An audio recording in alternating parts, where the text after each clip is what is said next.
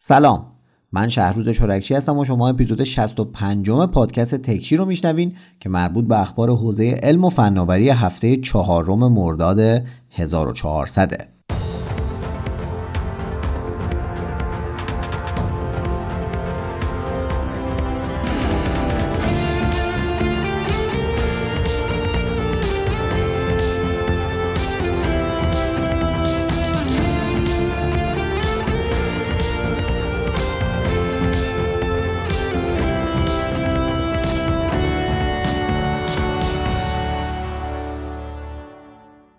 تو هفته گذشته هم اتفاقای زیادی تو حوزه تکنولوژی افتاده که من تعدادیشون رو برای تکچی این هفته انتخاب کردم.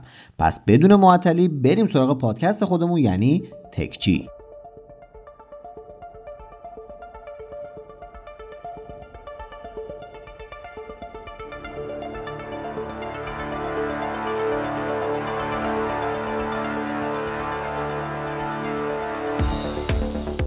خبر اول این هفته رو اختصاص دادم به یه سری اطلاعات تازه در مورد سری بعدی گوشی های پرچمدار سامسونگ.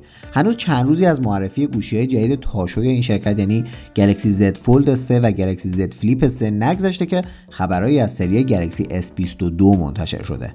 ظاهرا نمایشگر گلکسی S22 و S22 Plus از نوع LTPS با کیفیت Full HD Plus و نرخ نوسازی 120 هرتزیه که به ترتیب 6 و 6.5 اینچ سایزشونه. روی پنل پشتی این دوتا گوشی هم یه ماژول دوربین سگانه وجود داره که حسگرهای 50 و 12 و 12 مگاپیکسلی دارن. باتری استفاده شده برای گلکسی S22 هم ظرفیتی معادل 3800 میلی آمپر ساعت و باتری S22 Plus هم 4600 میلی آمپر ساعت. ظرفیتشونه که خب نسبتا هم عدد خوبیه. از اون طرف هم اگه این چند ساله محصولای سامسونگ رو دیده باشین های معمولی و Plus و Ultra داره که دو تا مدل اول کم و بیش مثل همدیگه ساخته میشن اما مدل Ultra یه مقداری از اون دو تا دیگه متفاوته و فقط چیپی که توش به کار رفته شبیه اون دوتاست. توی سری S22 هم همینطوره و نمایشگری که قرار توی این گوشی استفاده بشه 6 و 8 اینچی و از نوع LTPO با کیفیت QHD Plus و نرخ نوسازی 120 هرتزه. گلکسی S22 Ultra مثل نسل قبلی خودش توی پنل پشتیش یه دونه ماژول دوربین چهارگانه داره که تشکیل شده از یه سنسور 105 مگاپیکسلی و سه تا 12 مگاپیکسلی. باتری در نظر گرفته شده برای این گوشی هم حجم تقریبی 5000 میلی آمپر ساعتی داره که با استفاده از بهینه از اون پیشرفت‌های سخت افزاری احتمالی میشه تقریبا دو روز شارژدهی رو ازش انتظار داشت. راستی اگه های page اینستاگرامم رو دنبال کرده باشین حتما دیگه متوجه شدین که Z Fold 3 به دست منم رسیده. پس منتظر چند تا ویدیوی خفن از اون مثل unbox و نقد و بررسیش توی استفاده طولانی مدت باشین.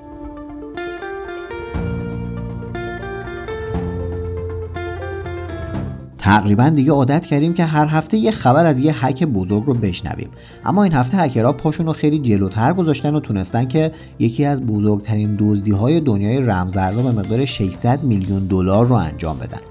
این دفعه کلاهبرداری انجام شده تو زمینه Poly Network ه در واقع Poly Network پروتکلی برای تعامل پذیری ارزهای دیجیتالی که توی تاریخ 19 مرداد با سرقت هکرها روبرو شد. بعد از این اتفاق Poly Network آدرس هکرها رو منتشر کرد و از صرافی های ارز دیجیتال درخواست کرد که این آدرس ها رو توی لیست سیاهشون بذارن. درسته که هنوز تایید نشده اما به نظر می‌رسه که این سرقت بزرگترین هک امور مالی غیر متمرکز از زمان پیدایششونه.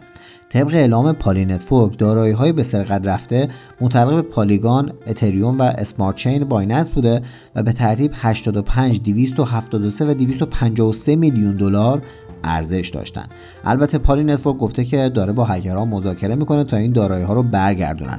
ظاهرا این درخواست ثمر بخش هم بوده و این هکر یا هکرها که ظاهرا قصدشون خیر بوده گفته که Poly Network به من پاداشی رو پیشنهاد داده اما من به اونا پاسخی ندادم و در عوضش کل اون مبلغ رو به Poly Network برمیگردونم. دوربینای زندان اوین که خب هک شدن و ویدیوهاشون داره هر روز پخش میشه. البته این یکی واقعا زیاد ربطی به تکچی نداشت فقط چون اتفاق خیلی عجیبی بود خواستم بگمش.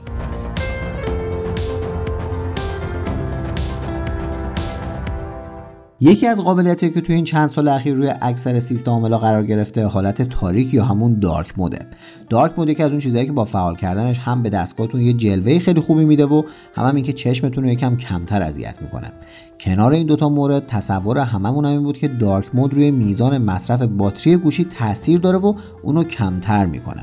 حالا ظاهرا طبق مطالعات دانشمندان دانشگاه پردو هرچی روشنایی صفحه نمایش گوشی بیشتر باشه تاثیرش هم بیشتره. محققین این دانشگاه با استفاده از ابزاری به اسم PFOP 6 تا نرم افزار از گوگل یعنی ماشین حساب، نقشه، تقویم، اخبار، تماس ها و یوتیوب رو توی مدت یک دقیقه روی گوشی های پیکسل 2 پیکسل 3 پیکسل 5 و موتو Z3 امتحان کردن. بر اساس این آزمایش معمولا کاربرها روشنایی نمایشگرشون روی 30 تا 40 درصد قرار میدن و به خاطر همین موضوع تنها 3 تا 9 درصد توی مصرف باتریشون تاثیر داره. اما اگر این روشنایی رو روی 100 درصد قرار بدین می‌تونه که 39 تا 47 درصد به باتری در واقع کمک کنه که صرفه جویی خیلی خوبیه و می‌تونه که کاملا در واقع تو مصرف انرژیتون صرفه جویی کنه. در واقع این کمک بیشتر برای زمانی که بیرون از خونه هستین و به خاطر نور آفتاب مجبورین که نور نمایشگرتون رو بذارین روی 100 درصد. اون وقته که می‌بینین این دارک مود چقدر می‌تونه توی مصرف باتریتون تاثیر بذاره.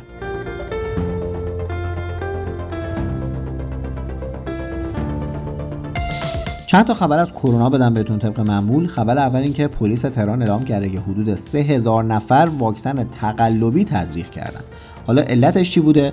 علتش این بوده که خارج از نوبت خواستن واکسن بزنن و گیر یه باند چهار نفره که توشون یه دکتر و یه مسئول تزریقات بوده که با همکاری یکی از کارمندای بیمارستانی توی کرج پوکه های واکسن های تزریق شده رو از بیمارستان بیرون می آوردن و دوباره اونو با داروی شل کننده عضلات پر می‌کردن افتادن. این کلاهبردارا ظاهرا از این کار یه چیزی حدود 20 میلیارد به جیب زدن. 20 میلیارد تومن. که پلیس سریع با خبر شده و جلوشون رو گرفته. خبر بعدی اینه که دانشمندا متوجه شدن که افراد واکسینه شده با واکسن کرونا اول کار ایمنی بدنشون بالاست. اما بعد از اون به سرعت در برابر گونه سریع منتشر شونده دلتا آسیب پذیر میشن.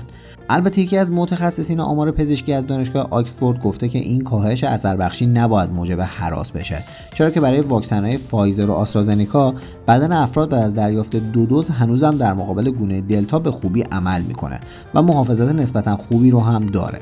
خبر آخرم این که از این هفته همه افرادی که متولد سال 1350 به قبل هستند می‌تونن با مراجعه به سامانه سلامت.gov.ir نوبت تزریق واکسن خودشون رو دریافت کنن. اگه این پادکست رو تا اینجا گوش کردین ازتون خواهش می‌کنم که حتما کماکان های بهداشتی رو حتی اگه واکسن هم زدین رعایت کنین. چون که ممکنه که واکسن از شما در مقابل کرونا از خودتون محافظت بکنه ولی دلیل نمیشه که نتونین ناقل باشین. ممکنه که بتونین ناقل بشین و یک خانواده دیگه رو به درد سر بندازین.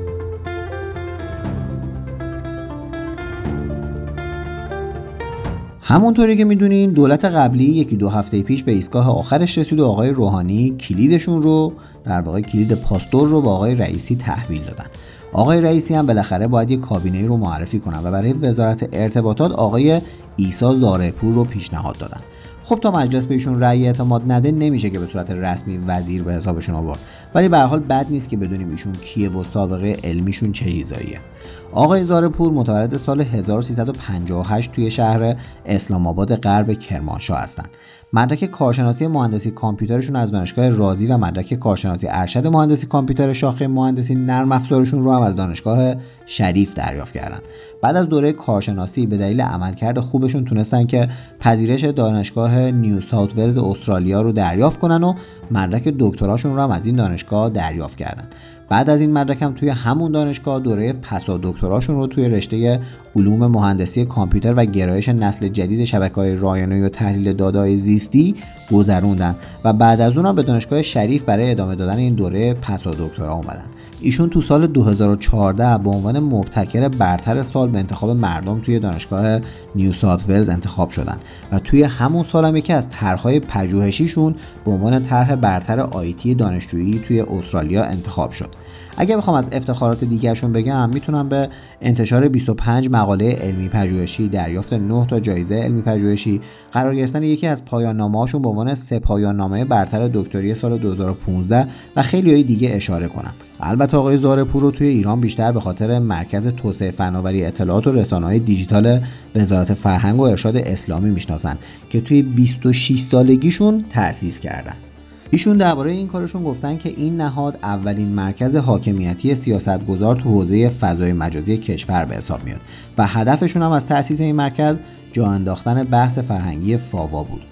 ایشون بعد از این کار تا به امروز فعالیت های مختلفی انجام داده که آخرین کارشون بعد از سمت گرفتن به عنوان رئیس مرکز آمار و فناوری اطلاعات قوه قضاییه راه اندازی چندین سامانه و خدمات الکترونیکی جدید قضایی با توجه به سند هوشمندسازی قوه قضاییه بود. از مهمترین این سامانه ها میشه به جلسات دادرسی آنلاین احراز هویت غیر حضوری دریافت گواهی عدم سوء پیشینه با خبر شدن از صدور ابلاغیه و درخواست اعاده دادرسی کیفری به صورت الکترونیکی اشاره کرد. البته رد پای ایشون تو هیئت مدیره جمعیت توسعهگران فضای مجازی پاک هم به عنوان عضو علل به چشم می‌خوره. این جمعیت سعی می‌کنه که تفکرات خودش رو تو حوزه حکمرانی فضای مجازی با تکیه بر تولیدات داخلی و دانش بومی و قطع نیاز به کشور خارجی گسترش بده. امیدوارم که ایشون در صورت کسب رأی اعتماد مجلس بتونه کارهایی که آقای جهرامی در جهت توسعه فضای مجازی و دسترسی آزاد به اینترنت انجام دادن رو ادامه بده. از اینی که بخش جهرومی time تکچی هم داره کم کم از بین میره خیلی ناراحتم راستش. امیدوارم که آقای جهرومی کماکان فعالیت های یه جاهایی داشته باشه که ما بتونیم این جهرومی time تکچی رو ادامه بدیم.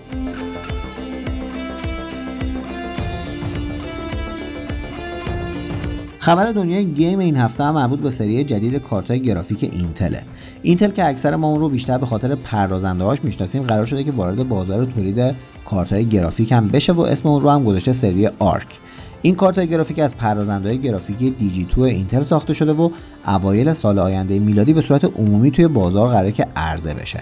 اینتل در مورد این پردازندهای جدید گفته که سری Arc سخت افزار گرافیکی و نرم افزارها و سرویس های مرتبط به اون رو به راحتی پوشش میده و تجربه روون و خوبی رو توی اجرای بازی ها و تولید محتوا در اختیار کاربرهاش می‌ذاره. این کار اینتل یه جورایی می‌تونه این کمبود کارت گرافیک توی بازار که باعث شده قیمتشون سر به فلک بکشه رو جبران کنه و حتما قاعدتا گیمرها رو هم خیلی خوشحال می‌کنه. البته خب باید قیمت خوبی داشته باشن دیگه چون اگه اینطوری نباشه ممکنه همون بلایی که AMD توی بازار پردازنده ها سرش آورده توی بازار کارت گرافیک هم سرش بیاد.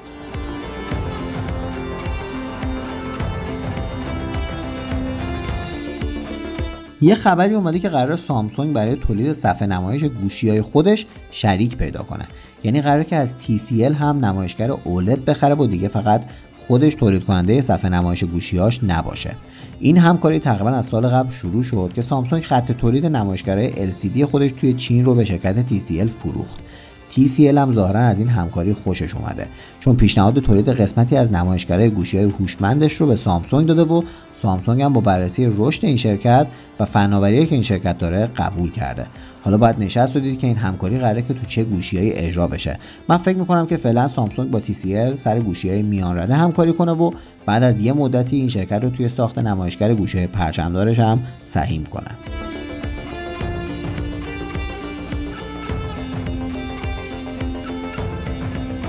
صحبت از گوشی های میان رده سامسونگ شد. این هفته این شرکت از گوشی گلکسی A52s رونمایی کرد. همین چند ماه پیش بودش که گلکسی A52 رو معرفی کرده و حالا بعد از این مدت کوتاه مدل S این گوشی رو هم معرفی کرده. طراحی این گوشی تقریبا مثل نسل قبلیشه و بیشترین تفاوت ایجاد شده توی این گوشی مربوط به سخت افزار داخلیشه. سامسونگ توی گلکسی A52s از یه چیپست اسنپ دراگون 776G دوربین چهارگانه 64 و 12 و 5 و 5 مگاپیکسل و دوربین سلفی 32 مگاپیکسلی. نمایشگر 6.5 اینچی از نوع Super AMOLED با نرخ نوسازی 120 هرتزی باتری 4500 میلی آمپر ساعتی و رم 6 یا 8 گیگابایتی و حافظه داخلی 128 یا 256 گیگابایتی استفاده کرده. این گوشی خوشبختانه مثل نسل قبلیش گواهی IP67 داره که می‌تونه خیالتون رو در مورد آبخوردگی یا نفوذ گرد و غبارم راحت کنه. گلکسی A52s قراره که توی رنگ‌های مشکی، سفید، سبز روشن و بنفش و با قیمت پایه حدود 400 یورویی به بازار عرضه بشه.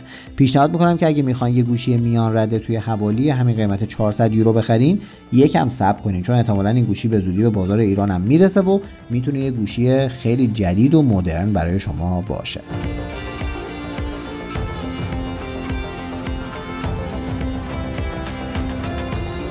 اما عجیب ترین خبر هفته پیش. هفته پیش خبر عجیبی یهو توی فضای مجازی پخش شد که می‌گفت برای یه سری از افراد معروف و سلبریتی ها توی اپلیکیشن روبیکا حساب کاربری با همون آیدی یا با کمی تغییر ایجاد شده و در کمال تعجب حتی بعضیاشون مثل چند تا از بازیکنهای پرسپولیس تیک تایید رو هم گرفتن.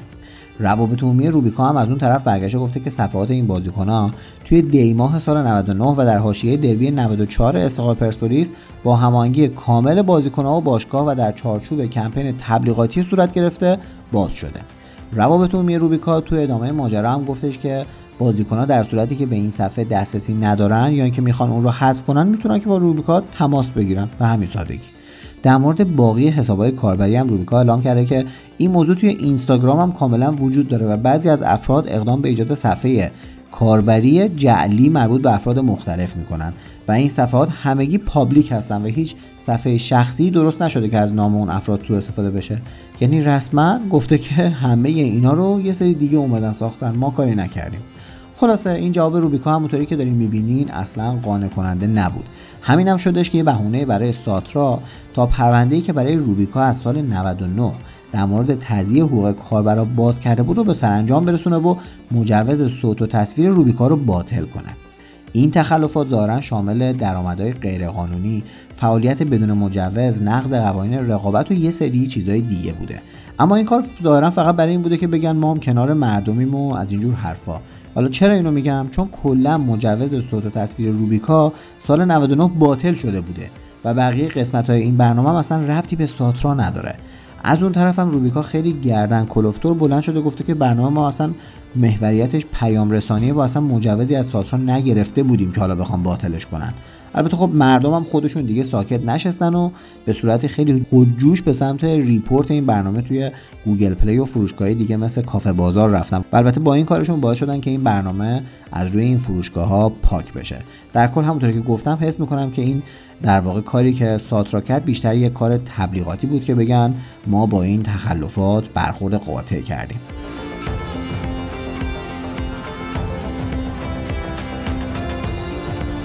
در آخرم بریم سراغ چند تا خبر کوتاه. خبر اول این که توی نظرسنجی مشخص شد که تقریبا 44 درصد از کاربرای iOS قصد دارن که آیفون 13 رو خریداری کنن. بر اساس این آمارا اپل تقریبا 100 میلیون نسخه از آیفون جدیدش رو داره تولید می‌کنه و قراره که اونا توی اوایل پاییز رونمایی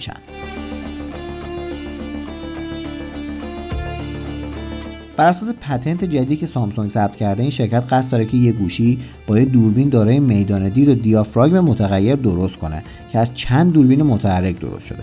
اگه خوب یادتون باشه سامسونگ برای اولین بار توی دنیای گوشه هوشمند مفهوم دیافراگم متغیر رو با گوشی گلکسی S9 و S9 پلاس معرفی کرد. حالا باید بشینیم و ببینیم که سامسونگ چجوری می‌خواد این رو پیاده سازی کنه. البته به نظرم با توجه به سابقه سامسونگ میشه به عملکرد خوب این دوربین امیدوار بود.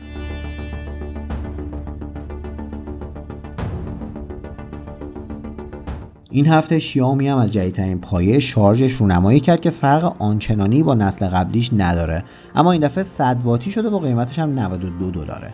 با استفاده از این پایه شارژ دیگه نیازی نیست که حتما گوشیتون رو به صورت عمودی روی این پایه بذارین و می‌تونین رو به صورت افقی هم رو پایه بذارین. این پایه شارژ از استاندارد QI هم پشتیبانی می‌کنه.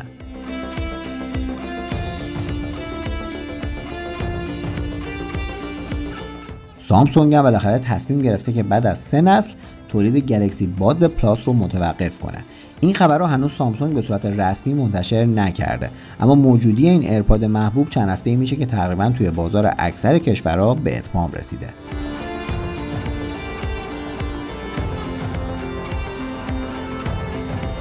خبر آخر هم این که صرافی بایننس اعلام کرده که اگر کاربرهای این صرافی احراز هویت KYC نشن ارائه خدمات به اونا رو به صورت کامل متوقف می‌کنه. ظاهرا این تصمیم بایننس از اونجایی اومده که تو چند وقت اخیر گزارش های زیادی در مورد پولشویی توی این صرافی منتشر شده و حالا هم این صرافی می‌خواد جلوی اون رو بگیره.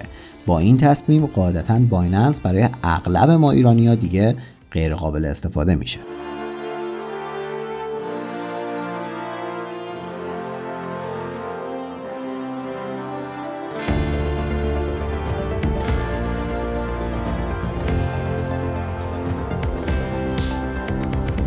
خب خب خب به پایان تکچی 65 رسیدیم.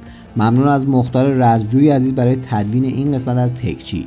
تیم کاروتک هم توی تهیه متن این اپیزود به من کمک کردن که خودشون یه رسانه فناوری و سرگرمی و توی سایتشون انواع مطالب خبری و آموزشی این حوزه رو تولید می‌کنن. سایتشون هم هستش کارو نقطه tech که می‌تونین یه سری بهش بزنین. دیگه به خوبی هم می‌دونین که تکچی خودمون رو می‌تونین توی Castbox، پادبین، SoundCloud، Spotify، فیدیبو و شناتو گوش بدین. اگر هم گوشیتون آیفونه که می‌تونین توی Apple Podcast بشنوینش.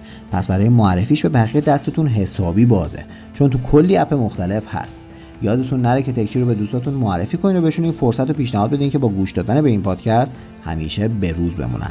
ممنون که توی 65 مین قسمت تکچی همراه من بودین. تا قسمت بعدی و هفته بعدی و البته خبرهای خوب درباره پادکست های بعدی همتون رو به خدا میسپارم. خدا نگهدارتون.